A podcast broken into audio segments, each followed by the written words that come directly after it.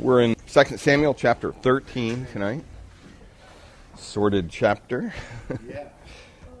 but we'll uh, let's open in a word of prayer and then we'll uh, we can get started. Father, we thank you for your word tonight. Thank you for uh, including even uh, things like this in your word. It, it's not sterilized in any way and and Lord, we, we thank you for the lessons we can learn from this text tonight. And, and Lord, we pray that you would, as we look at the different characters in our study tonight, that you would uh, allow us to, uh, in the end, apply this uh, to our lives in a practical way. Uh, just give us wisdom as we, we look at your word. Uh, help us to set aside the business of our day and our week and, and just focus on you and your word for the next uh, few moments together. And, and Lord, we pray for those who, who couldn't make it out tonight. Lord, you know the reason why, and we just pray that you would uh, remind them of your grace and bless them. Pray for Lois as she recovers, and Ruby and others from their uh, illnesses. And, and, Lord, we just uh, pray that you would uh, just be gracious to us here tonight in this place. We thank you and we praise you in Jesus' name. Amen. Well, this is an ongoing narrative here in, in 2 Samuel, and so tonight I'm just going to read the text and then we'll look at the different characters uh, involved in our um, in chapter 13 this evening out of 2 Samuel. Now, Absalom, David's son, had a beautiful sister whose name was Tamar. And after a time, Amnon, David's son, loved her. And Amnon was so tormented that he made himself ill because of his sister Tamar, for she was a virgin, and it seemed impossible to Amnon, Amnon to do anything to her. But Amnon had a friend whose name was uh, Jonadab the son of uh, Shemaiah, David's brother. And Jonadab was very crafty, very crafty man, and he said to him, O son of the king, why are you so haggard morning after morning? Will you not tell me? And Amnon said to him, I love Tamar, my brother's, my brother Absalom's sister. And Jonadab said to him, well, lie down on your bed and pretend to be ill. And when your father comes to see you, say to him, Let my sister Tamar come and give me bread to eat, and prepare the food in my sight, that I might see it and eat from her hand. So Amnon lay down and pretended to be ill. And when the king came to see him, Amnon said to the king, Please let my sister Tamar come and make a couple of cakes in my sight, that I may eat from her hand. Then David sent home uh, to Tamar, saying, Go to your brother Amnon's house and prepare food for him. So Tamar went to her brother's brother Amnon's house, and where he was lying down, and she took dough and kneaded it and made cakes in his sight and baked the cakes. And she took the pan and emptied it out before him, but he refused to eat. And Amnon said, Send out everyone from me. So everyone went out from him. Then Amnon said to Tamar, Bring the food into the chamber that I may eat from your hand. And Tamar took the cakes she had made and brought them into the chamber to Amnon her brother. But when she brought them near him to eat, he took hold of her and said, Come lie with me, my sister. She answered him, No, my brother, do not violate me, for such a thing is not done in Israel. Do not do this outrageous thing. As for me, where would I go carry my shame? Uh, where could I carry my shame? And as for you, you would be as one of the outrageous fools in Israel. Now therefore, please speak to the king, for he will not withhold me from you. but he would not listen to her and being stronger than she, he violated her and lay with her. And Amnon hated her with very great hatred, so that the hatred with which he hated her was greater than the love with which he had loved her. And Amnon said to her, Get up and go. But she said to him, No, my brother, for this wrong in sending me away is greater than the other that you did to me. But he would not listen to her. He called the young man who ser- young man who served him and said, "Put this woman out of my presence and bolt the door after her." Now she was wearing a long robe with sleeves, for thus were the virgin daughters of the king dressed. So the servant put her out and bolted the door after her. And Tamar put ashes on her head and tore her long robe uh, that she wore. And she laid her hand on her head and went away, crying aloud as she went. And her brother Absalom said to her, Has Amnon your brother been with you? Now hold your peace, my sister. He is your brother. Do not take this to heart. So Tamar lived a desolate woman in her brother Absalom's house. When King David heard of all these things, he was very angry. But Absalom spoke to Amnon neither good nor bad, for Absalom hated Amnon because he had violated his sister Tamar. After two full years, Absalom had sheep shearers at Baal Hazor, which is near Ephraim, and Absalom invited all the king's sons. And Absalom came to the king and said, Behold, your servant has sheep shearers. Please let the king and his servants uh, go with your servant. But the king said to Absalom, No, my son, let us not all go, lest we be a bur- burdensome to you. He pressed him, but he would not. Uh, but he, he would not go, but gave his blessing. Then Absalom said, If not, please let my brother Amnon go with us. And the king said to him, Why should he go with you? But Absalom pressed him until he let Amnon go, and all the king's sons go with him. Then Absalom uh, commanded his servants, uh, Mark when Amnon's heart is merry with wine, and when I say to you, Strike Amnon, then kill him. Do not fear. Have I not commanded you? Be courageous and be valiant. So the servants of Absalom did to Amnon as Absalom had commanded. Then all the king's sons arose, and each one mounted his mule and fled. And while they were on their way, news came to David Absalom has struck down all the king's uh, sons, and not one of them is left. Then the king arose and tore his garments and lay on the earth, and all his servants who were standing by tore their garments. But Jonadab, the son of Shemaiah, David's brother, said, Let not my lord suppose that he had killed all the young men, the king's sons, for Amnon alone is dead. For by the command of Absalom, this has been determined from the day he violated his sister Tamar. Now therefore, let not my lord the king so take it to heart as to suppose that all the king's sons are dead, for Amnon alone is dead. But Absalom fled, and the young man who kept the watch lifted up his eyes and looked, and behold, many people were coming from the road behind him by the side of the mountain. And Jonadab said to the king, Behold, the king's sons have come, as your servant said, so it, is, so it has come about. Verse 36. And as soon as he finished speaking, behold, the king's sons came and lifted up their voice and wept.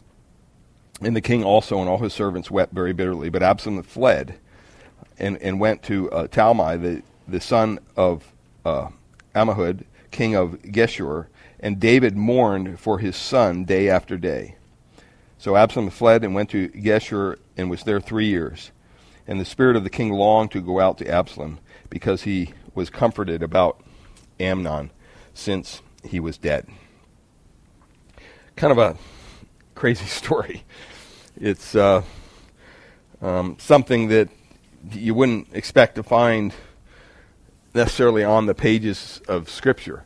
Uh, some of you may remember uh, Hollywood's version of this. I, I, entitled the thing tonight "Fractured Family," and it seems like Hollywood has a, a niche for finding families or creating sitcoms where the family falls apart or movies or whatever. There's river uh, flows through it. There's Dallas. Remember Dallas? Uh, you know, they all end up killing each other. Just you know, crazy things like that, and people are attracted to that uh, for some for some weird reason and maybe it makes them feel good about their own family. I don't know.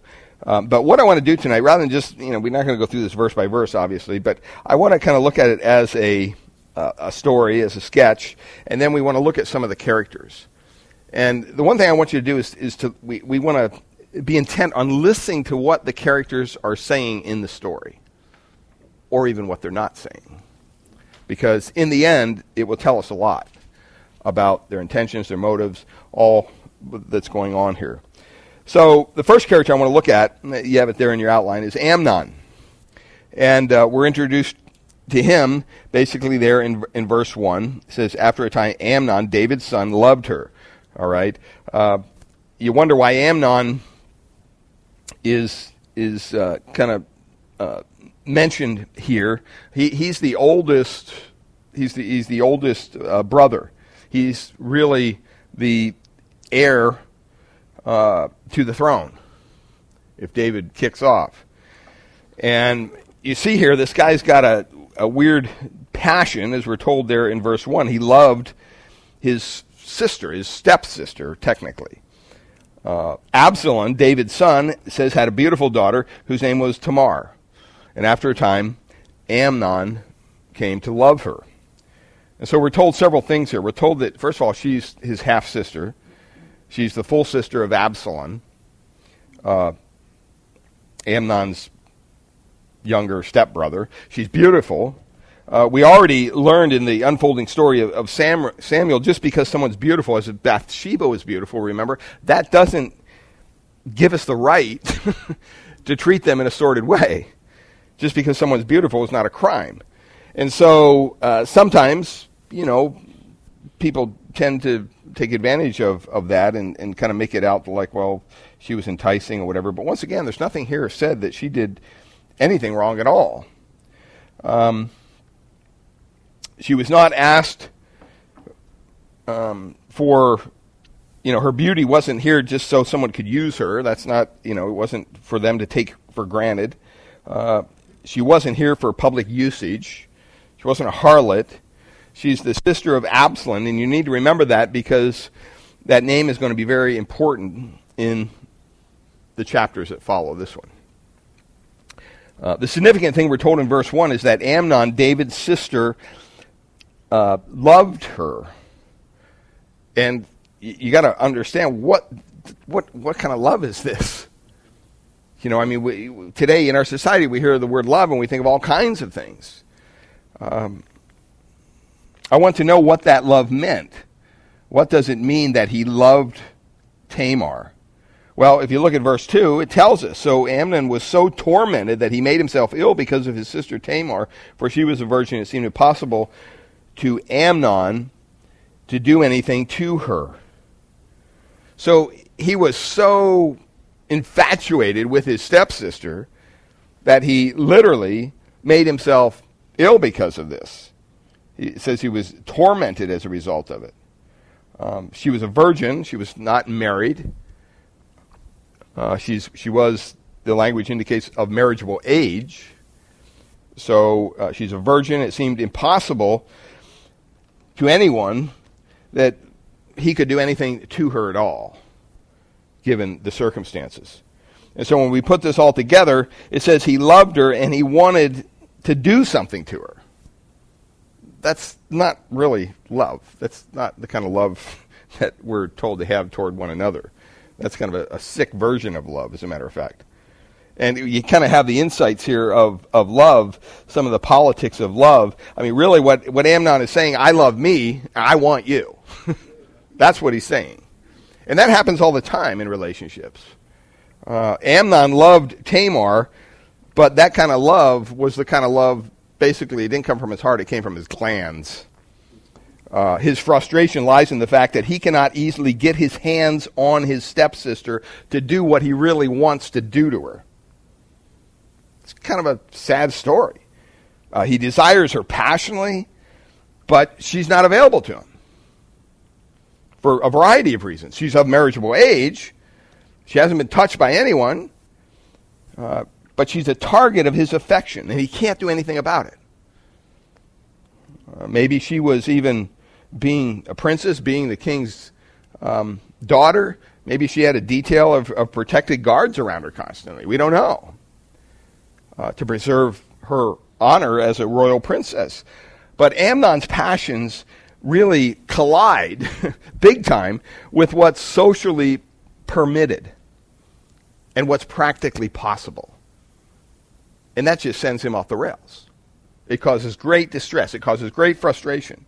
He, he, he is passionately wanting his sister in a physical way, which is sick on the surface, but still, that's what it is. And his passions are fueled merely by his hormones. There's, there's no logical sense to this. He's going to justify what he wants on the basis of those passions, those hormones. So we have Amnon. The second individual we run into here is Jonadab. And it, it, it mentions here that uh, down in, in verse 3, but Amnon had a friend. Really his cousin. Um, you have to understand the social restraints of uh, on Amnon kept him from having any relationship with Tamar.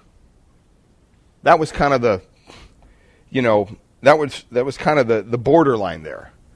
I don't think he would have done anything if Jonadab wouldn't have come along and said, hey, why don't you try this?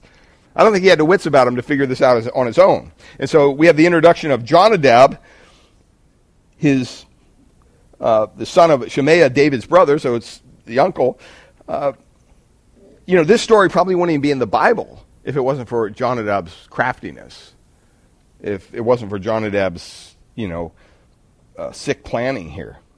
And so it's his cousin Jonadab, the son of David's brother Shemaiah, that comes up with this plan, this scheme. There's a theologian from Reformed Theological Seminary, Ralph Davis, and he says this. He states that Jonadab is probably the most dangerous man in the whole story because he's a man with political savvy, he has natural wisdom, but he doesn't have any principles. Zero principles. See, we have people like that in our society today. They have a lot of savvy, they have a lot of wisdom, but they don't have any ethics. They don't have any character. They don't have any principle. And see, it's, it's Jonadab who puts together this plan to make this off color liaison happen. And not only that, but he does it in such a way as even to implicate the king, which on its surface is just a whole other no no. He uses the king as a means to make this thing happen. Um, and so we're told in the text there as we introduced it to Jonadab, his name was Jonadab, the son of Shemaiah, David's brother, and Jonadab was a very crafty man. That means he was very shrewd. He was very sweet, streetwise, you might say.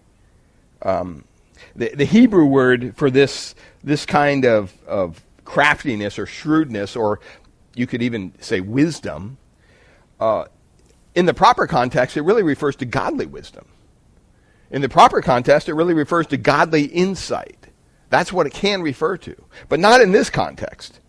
See, it can also be used for counterfeit wisdom. It can also be used for ungodly insight, such as the serpent. Remember, Satan in the Garden of Eden? He was what? More crafty. Same, same, same, same word, same understanding than all the other beasts of the field that God had created. What's that mean? His craftiness his wisdom is distorted, it's tainted. His insights are twisted. They're not, they're not on the level, at least with Scripture and with God's moral law. So this was a craftiness that's not from God, it's a craftiness that's from the devil, literally. And see, it was Jonadab's shrewdness here, this craftiness, that really can be seen as a way of, of cleverly manipulating, maneuvering David in the middle of all this. That's really what he does. So what's he do? He suggests to Amnon in the story there, you know what? Why don't you just fake an illness? It says he's already sick over this. He can't have his, his, stepsister. He said, fake an illness to where like he can't get out of bed illness. And, um, and then, you know, kind of king will come visit you. And if he, as he asks his father, hey, can t- my sister Tamar come and maybe bake some of those cakes? Man, she's such a good cook. And without any s- suspicions arising at all, he gets his way. It actually works. That's how crafty Jonadab was when he came up with this plan. I mean, I, I can imagine, you know, um, Amnon saying, "Is this really going to work?" you know, but I'm going to try it. Well, sure enough, the plan works. And um, you know, you, you can you can kind of John Calvin says this about this text. He says Jonadab becomes a pimp for his male cousin. That's what he said. He plots the disgrace of his female cousin, and he does so while being disloyal to and using his uncle the king. This is a bad guy. Bad to the bone, they say. You know, that's what this Jonadab was. Um, and then Calvin says this If God has blessed you with wisdom or savvy or insight, please pray that God would also give you integrity and sincerity so that you do not succumb to craftiness like the craftiness of Jonadab. That's so important. You know, wisdom, insight, that's a good thing. But so many times people have it and they use it, what? For the wrong purpose. So you got this crafty individual here, Jonadab, and, and he's the one that concocts this plan. Well, next I want to look at Tamar, the stepsister. I want you to listen to this woman here in this and, and what she says. This girl who's really I mean, her, her situation is like this. She's trapped, she's ignored, she's raped, she's rejected, and then she's just summarily dismissed. And her life is in ruins. That's how she's treated. And I want you to, to hear her because I want you to do what the rapist we're talking about here twice does not do. He does not listen to her. He doesn't listen to her. I want you to think about the things that Tamar say in this story. Uh, we're told that she was a virgin. The word also indicates that she was a virgin of marriageable age, as I also said. Um, the clothes that she wore indicates that they were the regular kind of clothes. They weren't seductive clothes, nothing that indicated that this is who she was. She was a marriageable age, and she was a virgin, and a daughter of the king. And so I want us to listen to her because to be honest with you, nobody else in this story, none of the other characters listen to her. Not one. And so we need to take her seriously. And I think whenever anyone is in a situation like this, we need to take them seriously. You can't just discount it. Um, so, in the context here, Jonadab's scheme, it works right to the T, works perfectly. David's concern when he hears the news about Amnon, Amnon's illness and says, well, I got to go see my son. He's sick. And Amnon asked if, hey, can't you bring Tamar by and send her by and maybe she can make some of those cakes? And David agrees to it. He's thinking, sure, why not? That makes sense. She'd probably love to do that for her brother. And so here's Tamar. She gets the call. She comes obediently. She's in the kitchen kneading the dough, and pretty soon the bread's in the oven. You can smell the bread, you know, throughout the house cooking. And you can just sense probably Amnon going, hey, this is working. This is going to work. And it's then that Amnon makes his move. He appeals to her because, why? He's not feeling well. And she takes pity on him. And please, sister, please feed me and you know, it should have been a sign. You know, hey, everybody else needs to get out of here. I mean, th- that in and of itself speaks volumes, right? But I mean, they're siblings. It's, probably an innocent, you know, uh, time together. she's not thinking anything. It's not even on her radar at this point. No, but I'm just saying that's that. It's so important that you know we understand that. And as he le- as, as, as she leans over to maybe put one of these cakes in his mouth because he wouldn't eat him otherwise, what's he do? He grabs her. Physically grabs her. And we see what uh, Amnon, or what Tamar says as she pleads for her honor as a woman, as a daughter of a king. She starts with a principle, and then she, she, she moves to appeals of her own and his self interest, and then later she ends it with a plea in verse, verse 11 there, look at what it says. It says, But when she brought them near him to eat, he took hold of her and said, Come lie with me, my sister. Very bold. Verse 12. And she answered him, No, my brother. She, that's, that's basic, it's a basic principle. She's, she's stating this as a principle. This is not what brothers and sisters do. She reminds him of his uh, heritage, being Israelite. You know, we're made in the image of God. Women are not to be used and abused like this. This is not right. You can't just do this. Only godless people do this. This is what's going through her mind. My brother, what are you thinking? Remember, you're my brother. And so she appeals to him on the basis of principle. The people of God don't act like this.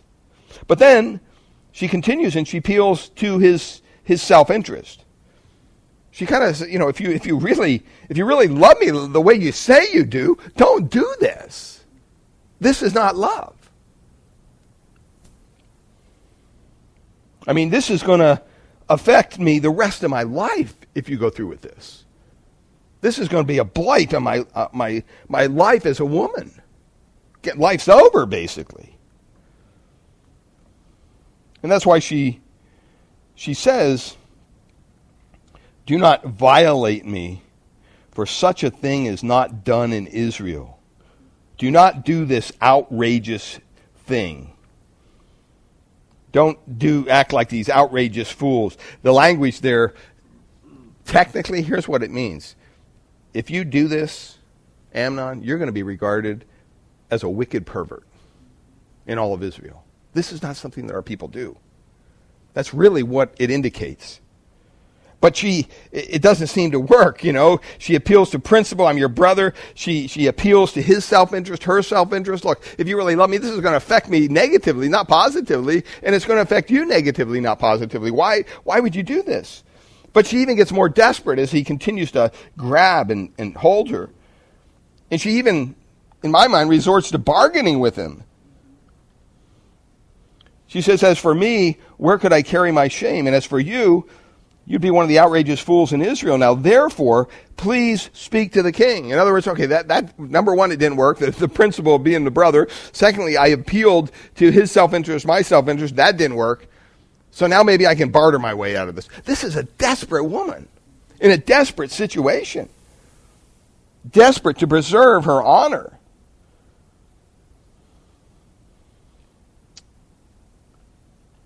And it says, Therefore, speak to the king, for he will not withhold me from you. Now, I think he probably would. you know, probably, more than likely. But, you know, you never know. I mean, she's, she's up against the wall. She doesn't know what to do. She's like, let's, let's talk to dad. Let's talk to the king. You know, I mean, if he wants me to do this, then, then you know, that's it. That's, it's game over. Speak to the king, for he will not withhold me. He, she's trying to get out of this situation desperately. The king might find a way. Now, you know, in her mind, she's probably thinking, well, maybe the king helped me out, or he knows about this situation. he knows about having passions. He knows about this whole situation because he's been through it. She's trying to get through to him. She's trying to get breakthrough his hormones to his heart. She's trying to reason with her stepbrother.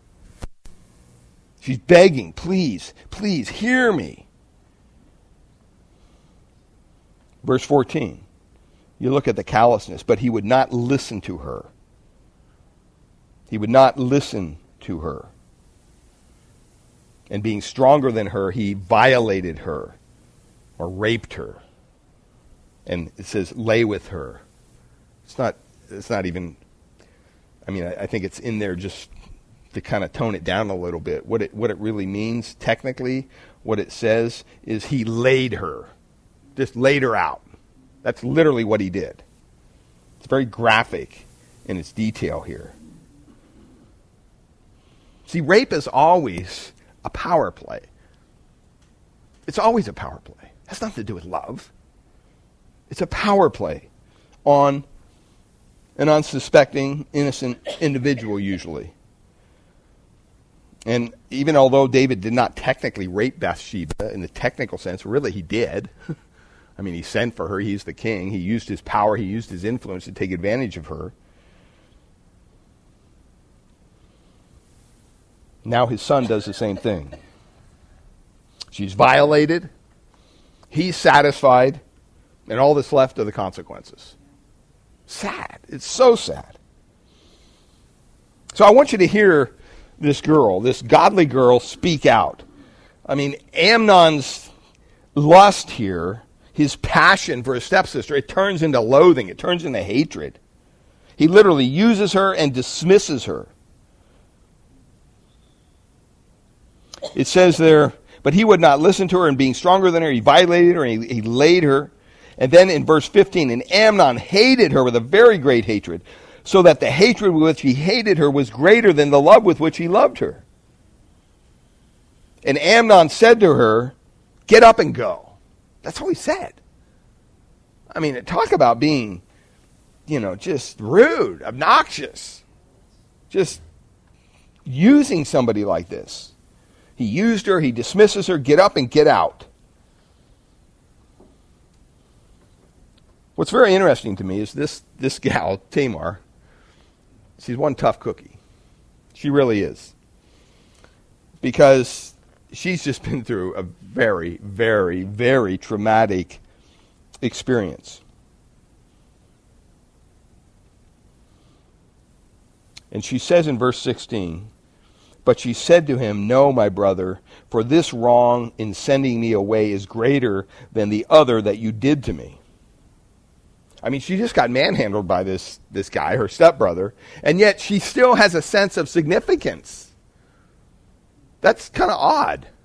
That's usually not the case with most women. They feel ashamed. They feel, you know, beaten down. They feel, I mean, you go through something like that, I can't even imagine what's going on in your heart and in your mind. But here, even here, she speaks up. She's like, hey, wait a minute, not so fast, my brother. But what? He's not listening to her. He would not listen to her. And he called the young man who served him and said, Put this woman, really, the language says, this thing, out of my sight, out of my presence, and bolt the door after her. He doesn't even refer to her as a being anymore. That's how much hatred he has in his heart for this individual. He begins by treating her as some object that he's passionately in love with, and now he treats her like a piece of trash and literally just disposes of her, thinking somehow, you know, she won't say anything. This is just, she's just going to, this would go away. I mean, she's got to protect her honor. I got to protect mine. She won't, she won't say anything about this. Verse 18. Now she was wearing a long robe with sleeves, for thus the virgin daughters of the king dress. So his servant put her out and bolted the door after her. And look at what Tamar does. Tamar puts ashes on her head and tore the long robe that she wore. And she laid her hand on her head and went away, crying aloud as she went. What this tells me is she's not going away without a fight. She's not going to let this guy just get away with this. She's a public person. She's a princess. She's the daughter of the king. And Amnon, I'm sure, was thinking, oh, she'll just, you know, she's going to be so ashamed after this, she'll just slink away home and not say a word to anybody. But not Tamar. I mean, she, she let her grief be known to everybody. If you've ever gone through an experience like this, or you've ever dealt with people that have gone through experience like this, you know the shame that's involved in something, even though they had, it's not their fault at all. But for someone to speak up when something like this happens to them, it's, it's usually not the case. Usually they'll, they'll keep it within them. They won't say anything because there's there's all the shame, even though they're totally innocent in the matter. Someone else rapes someone, you know, it's it's it's it's not something that a lot of people will go to the police and tell them. Now, you know, now today we live in the the, the Me Too movement, all that, you know, and, and some people kind of say, well, that's a bunch. Really, it's probably not. I mean, I think anybody that goes through a traumatic sexual experience when they're abused or raped or whatever should have the right to bring that to people's attention. And it takes a strong person to do that. And that's the kind of woman that Tamar was. It speaks very highly of her integrity, very highly of who she was. So that's Tamar, the woman no one listened to. And then we look at Absalom. Absalom. Um, he enters here the picture in verse 20, and he's almost is almost dismissive of this whole situation. Um,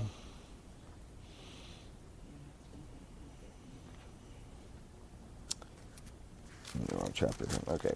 So he says there in verse 20, and her brother Absalom said to her, Has Amnon your brother been with you? In other words, he probably figured this out.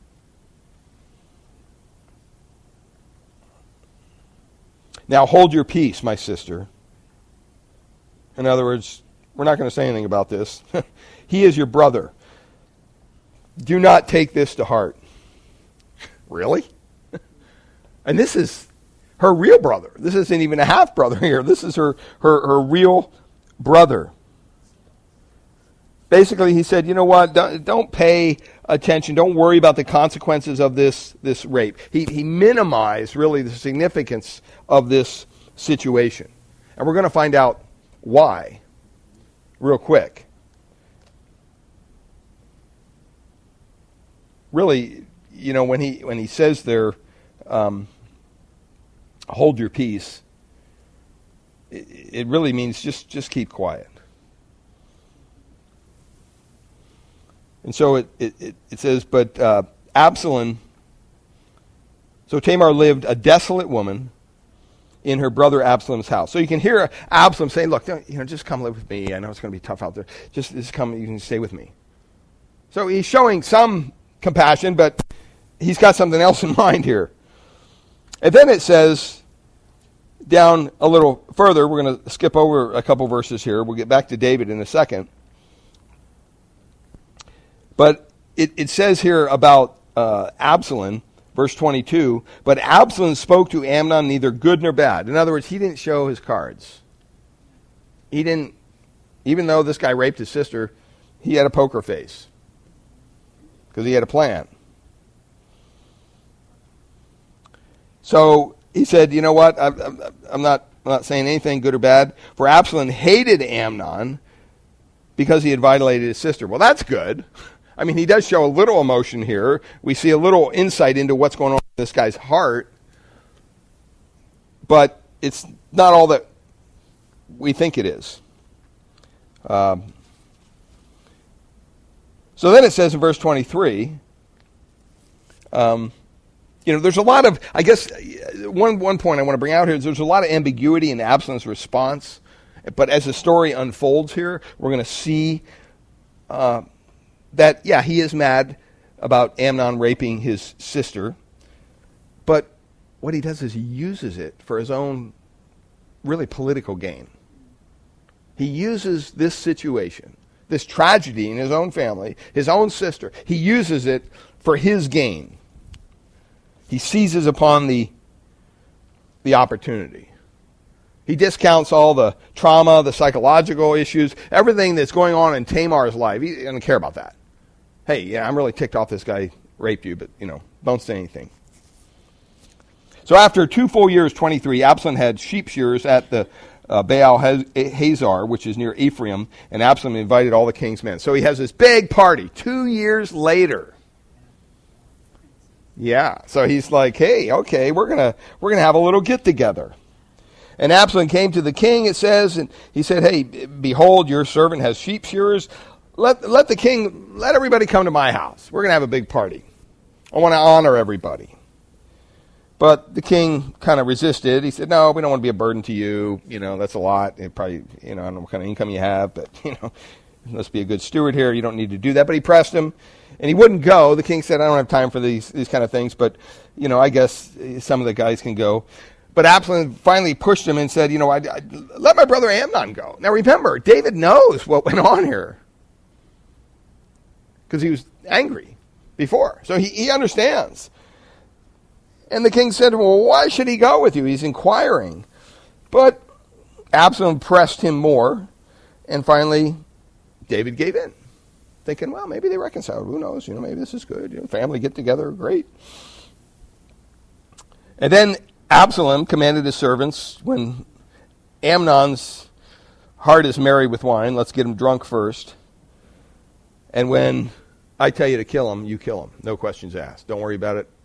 I'm your authority. I'll, if there's anything, any blowback, it'll come on me. Don't worry about it. It's all covered. Be courageous and valiant. So the servants of Absalom did to Amnon as Absalom had commanded. Then all the king's sons arose. So here they're having this giant party.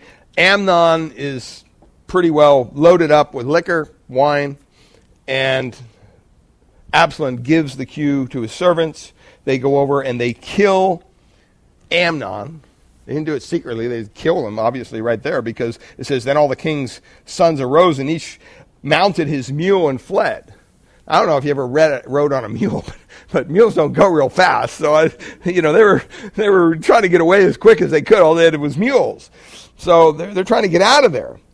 But it, it seems like Absalom really used this rape of his own sister for a political advantage and an excuse to get rid of the one person, the one person who's in his way to the throne.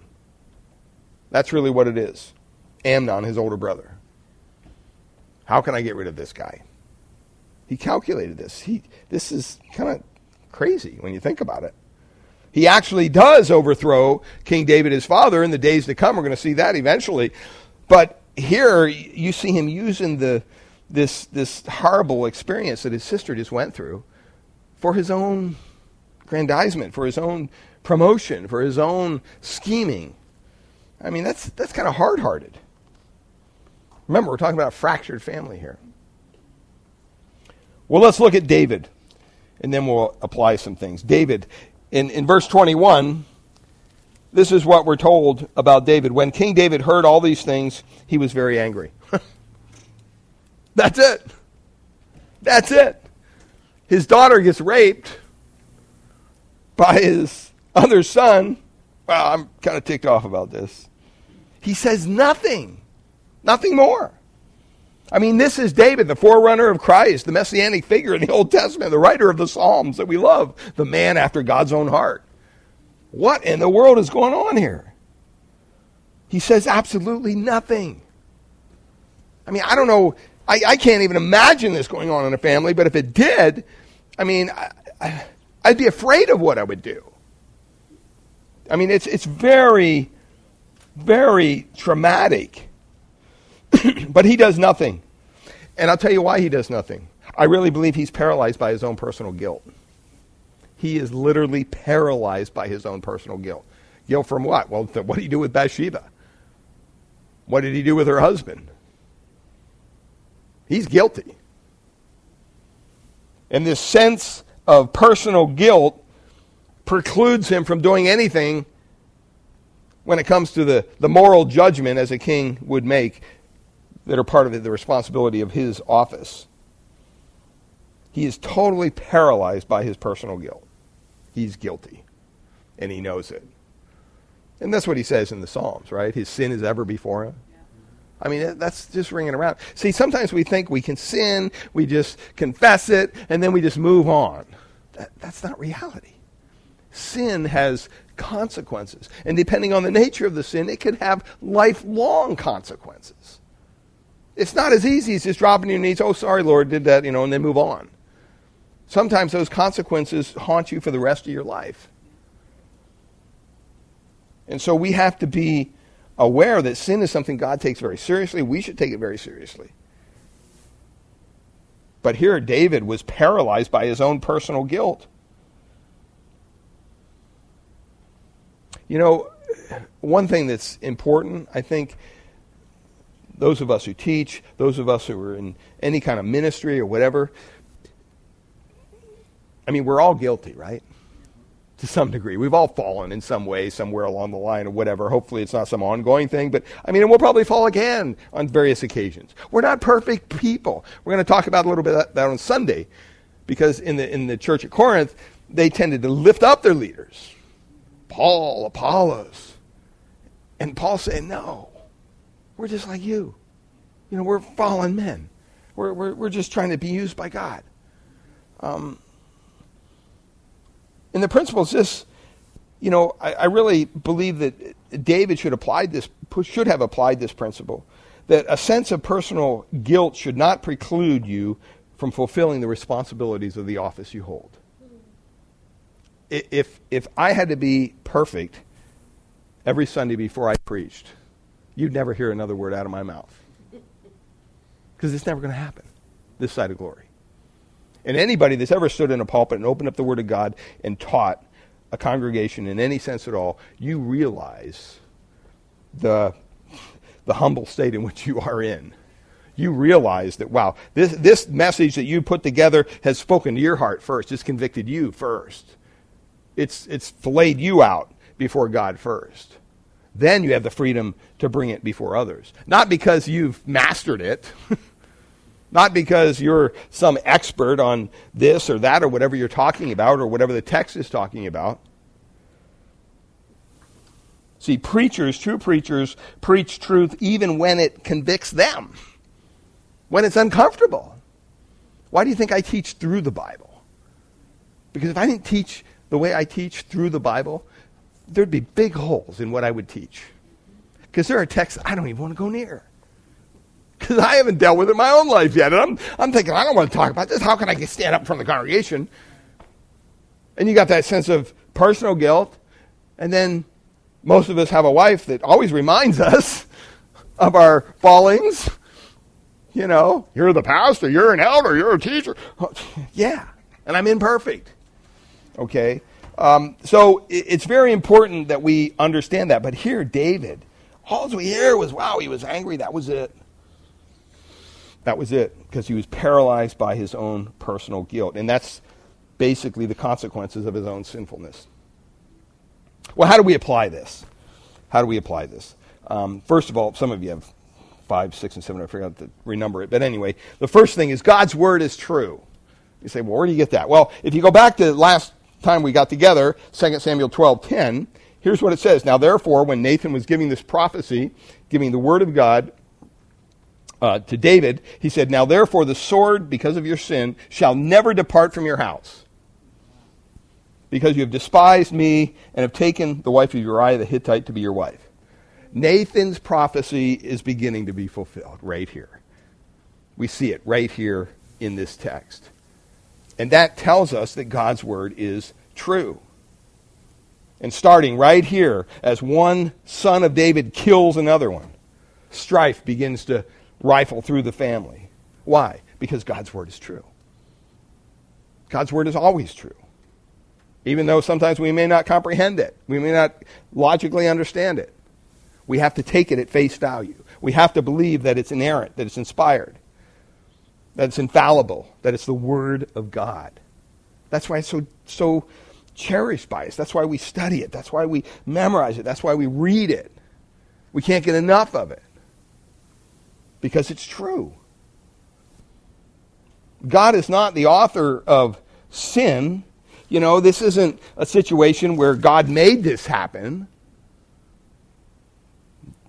When Nathan said, The sword will never depart from your house, that's not God saying, Now I'm going to go make uh, Amnon rape the sister and then they'll kill each God is not the author of sin. As a matter of fact, the Westminster Confession puts it this way God from all eternity did, by the most wise and holy counsel of his, his own will, freely and un, unchangeably ordain whatsoever comes to pass. It speaks of the sovereignty of God.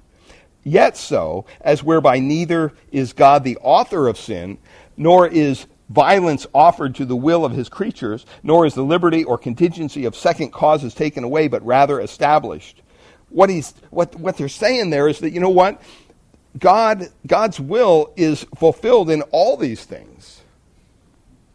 I mean, that's why this is in the text. It's there. This was allowed to happen for our instruction. As tragic as it seems, as horrible of a story as it is, could God have prevented it? Yes. Did he know? Why? Because there's something there for us. There's something there for all the other people. God allows it for our instruction. And you know what? Depending on your background, depending on what you've been through as an individual, maybe even He allowed it for your own comfort so that you can look at the life of Tamar and say, wow, look at what she went through. How did she deal with that? How was God gracious to her through that? Because he wants to be gracious to any of us who go through anything like that. So God's word is true, it's first. Secondly, really this story mirrors our society, does it not? I mean, this stuff happens all the time. I'm sure Danny could tell you story after story after story working in law enforcement. You hear these horrible stories of these families that are just sick, rifled with sickness and abuse and all this stuff going on. I mean, some families today are as dysfunctional as David's family was back then 10 times over. So it really mirrors our society. And, and it really speaks to the what? It speaks to the fallen nature of who we are.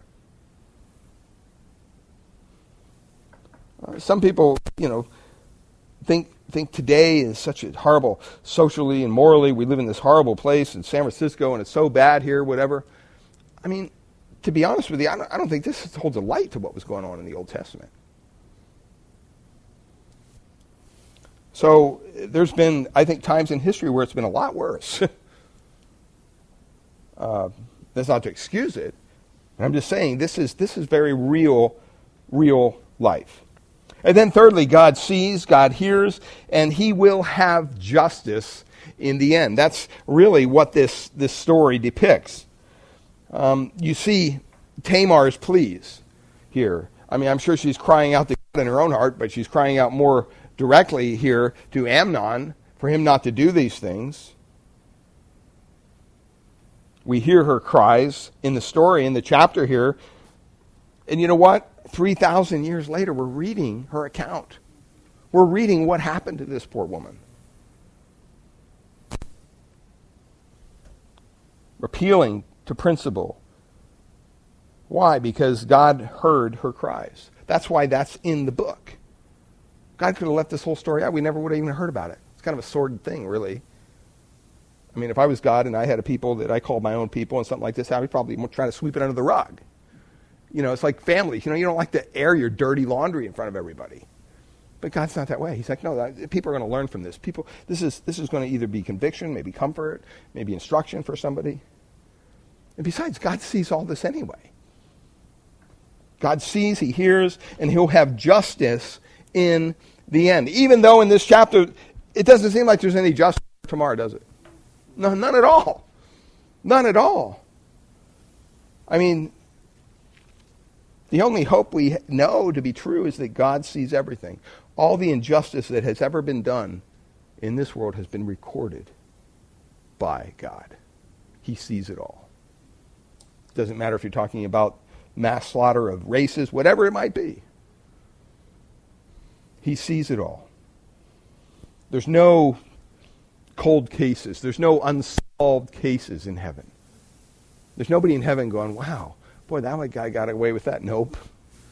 God has complete justice in the end. Every case has been registered and recorded because he sees it all. And so the story of Tamar here has really been included in this inspired text, I think, so that we can glean from it, so that we can learn from it, so that we can grow from it. There's this res- there's no resolution here for this godly girl in the text. But now I believe she's probably in the presence of the Lord Himself.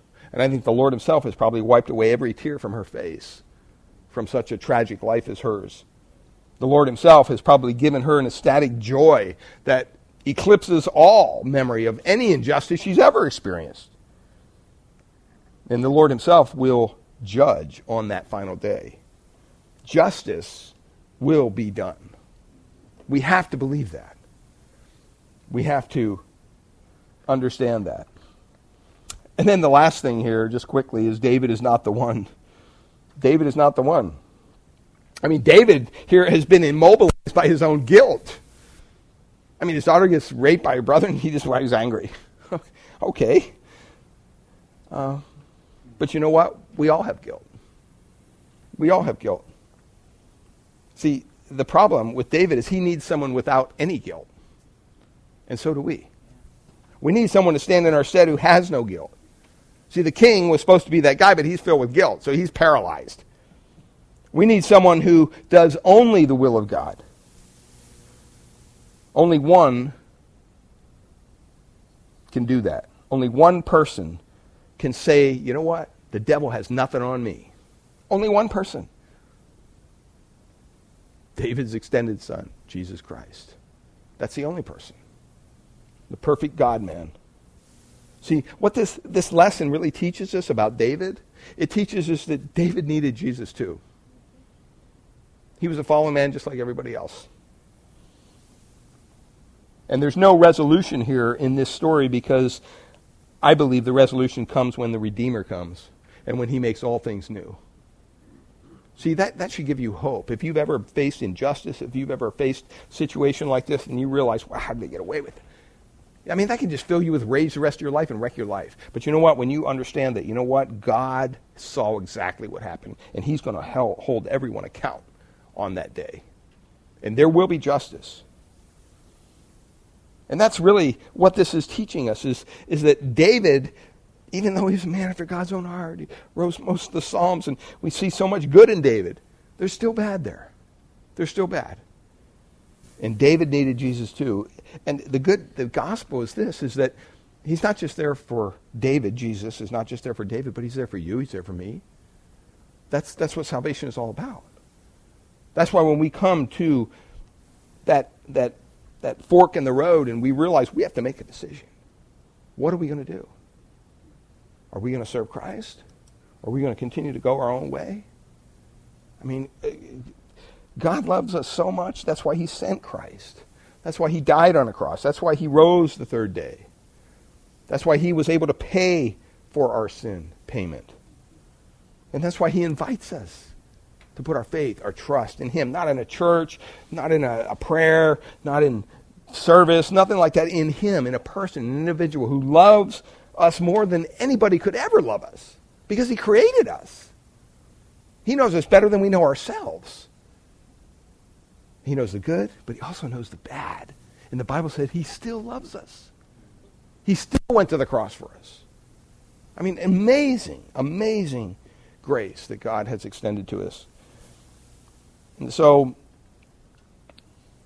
you know, you see the end of the story here, Absalom flees, and um, you know, David kind of yearns for his his son there in the end. But we're going to see as the chapters go on, it, it doesn't turn out too well. It's it, it's you know, like I said, God's word is true, and that's exactly what's being fulfilled in uh, David's life and his family. Uh, because sin has consequences, and sometimes those consequences are ugly. Uh, let me close the word of prayer, and then we can take any questions or comments. Father, we thank you for your word. Thank you for this illustration, this story of uh, Amnon and Absalom and David and, and Tamar and, and Jonadab, Lord. We, we thank you for these characters and what we can learn from their lives.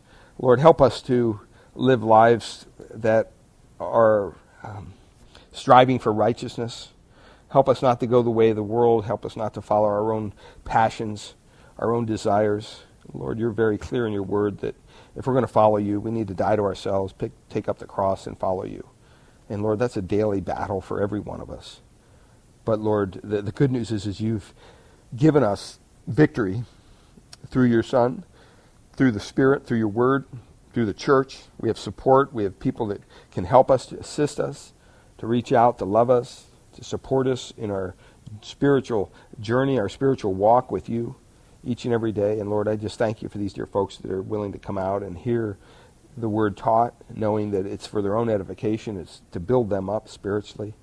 Lord, I pray that they would leave here more blessed than when they came in. And so, Father, I pray that you would just uh, make that a reality, reality in all of our lives. And Father, we thank you and we praise you, Lord, in Jesus' precious name. Amen.